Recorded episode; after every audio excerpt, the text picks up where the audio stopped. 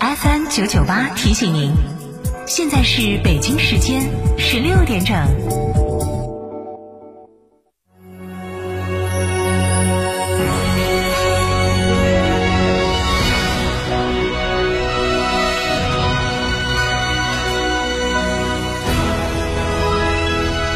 成都的声音 F M 九九点八，成都人民广播电台新闻广播。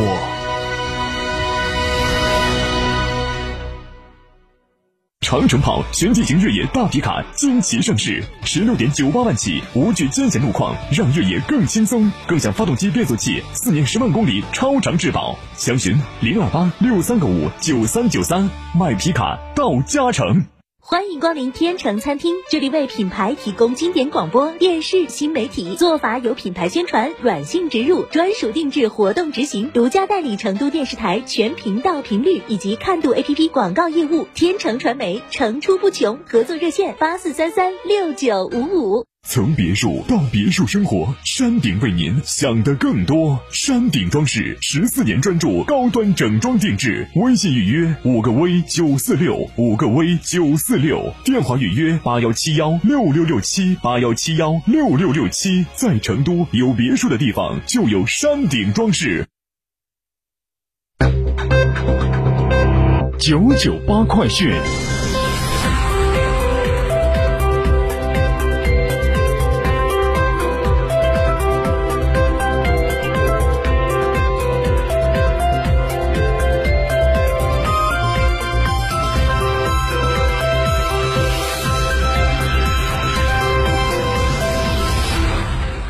来关注这一时段的九九八快讯。首先来关注成华疫情相关的内容。成华区全面加强社会面管控之后，提到成华区将持续开展每天一检的全员核酸检测。有市民疑问说，为什么核酸这检测至少要三次？那在今天上午举行的疫情防控工作新闻发布会上，成都市疾控中心应急办主任范双凤表示说，这次引发疫情的病毒是奥密克戎变异毒株，是一个隐匿性特别强、传播速度特别快的变异株。针对成华区为什么要进行多轮次的核酸检测，那么他介绍说，病毒在进入人体之后有一个增值复制的过程，一定要达到了检测性的阈值才会被检测出来。那么结合奥密克戎变异毒株的潜伏期一般是两到四天，他表示，在国家的第九版防控方案当中也提到，对于发生本土疫情的这些风险区域，我们至少要开展三天三检，根据三天之后的全员核酸检测结果，在动态的调整核酸检测的范围以及频次。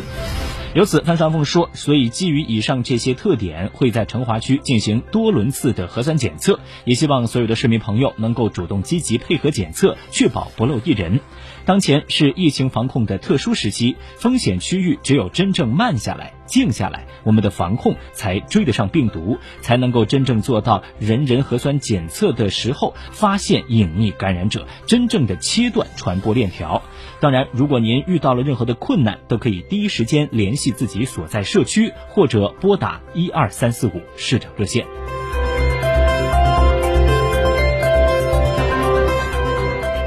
交通方面，大家比较关注的问题是，当前成华区加强了全区社区面的管控，交通、物资和医疗这些呢都有变化。像成都东站的运行呢是正常运行的。火车站的官方微博的消息，目前东站正常运行，离蓉旅客需要提供四十八小时内的核酸检测阴性证明，请大家提前做好准备，以免耽误行程。同时，疫情期间旅客进站乘车，请配合工作人员查验，请全程佩戴好口罩，减少交流和走动，做好自我防护，配合铁路部门做好体温监测和定期消毒工作。此外，在成华区进行社会面管控之后，为了有效的保障居民基本生活，成华区已经提前对接辖区的便利门店、商超和卖场以及电商配送仓等等企业，确保各供应网点应开尽开。目前成华区共有红旗连锁、武东风、益民菜市、永辉超市等保供企业门店六百多家，以及美团、盒马鲜生、普普超市等电商平台企业配送仓四十余个，米面粮油肉类蔬菜、蛋类、乳制品等生活必需品储备充足，完全可以满足市民的需求。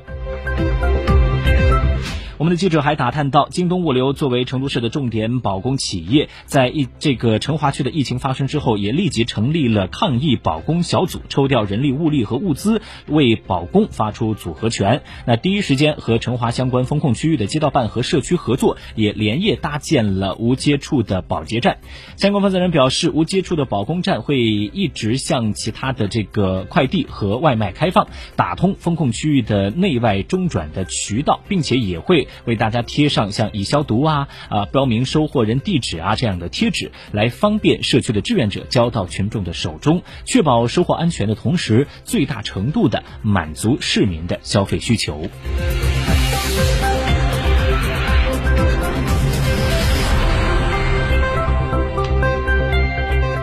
好，我们再来看其他方面的资讯。商务部今天举行专题新闻发布会，介绍二零二二年上半年商务工作及运行情况。上半年商务运行呈现恢复态势，特别是二季度以来，随着政策效应逐步显现，商务主要指标企稳回升，为稳定宏观经济大盘提供了重要支撑。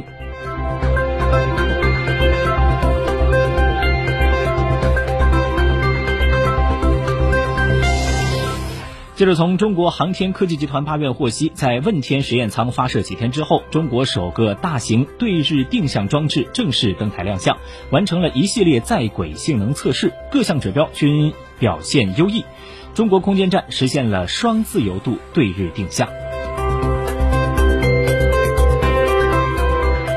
今天是第十二个全球老虎日，今年也是中国的虎年。随着我国生态文明建设的深入推进，野生动物保护力度的不断加大，我国老虎保护取得显著成效。比如，目前野生东北虎的数量超过六十只。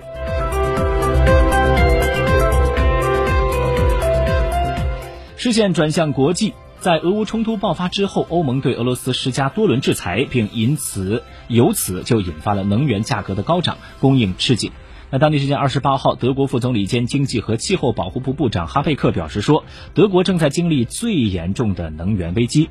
当地时间二十八号，德国媒体援引政府内部人士的消息说，德国政府计划对德国所有天然气用户征收天然气附加税。通过这种方式，天然气供应商可以把急剧上涨的天然气进口的价格转嫁给消费者。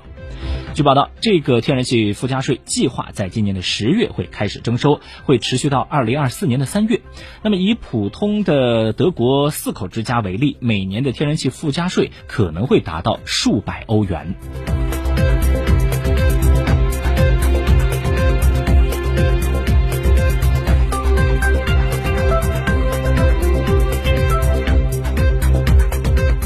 据美国国会山报报道说，当地时间二十八号，美国国会参议院拨款委员会提议，在二零二三财年提供八千五百亿美元的国防总支出。据了解，这个提案将为美国国防来拨款七千九百二十一亿，比二零二二财年颁布的国防开支高出了六百三十六亿美元。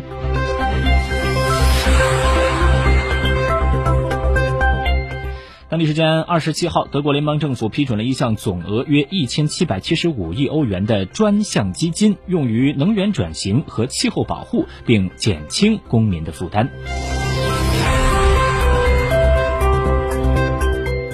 韩国政府二十八号发布的调查结果显示，韩国全国人口去年首次出现了负增长，比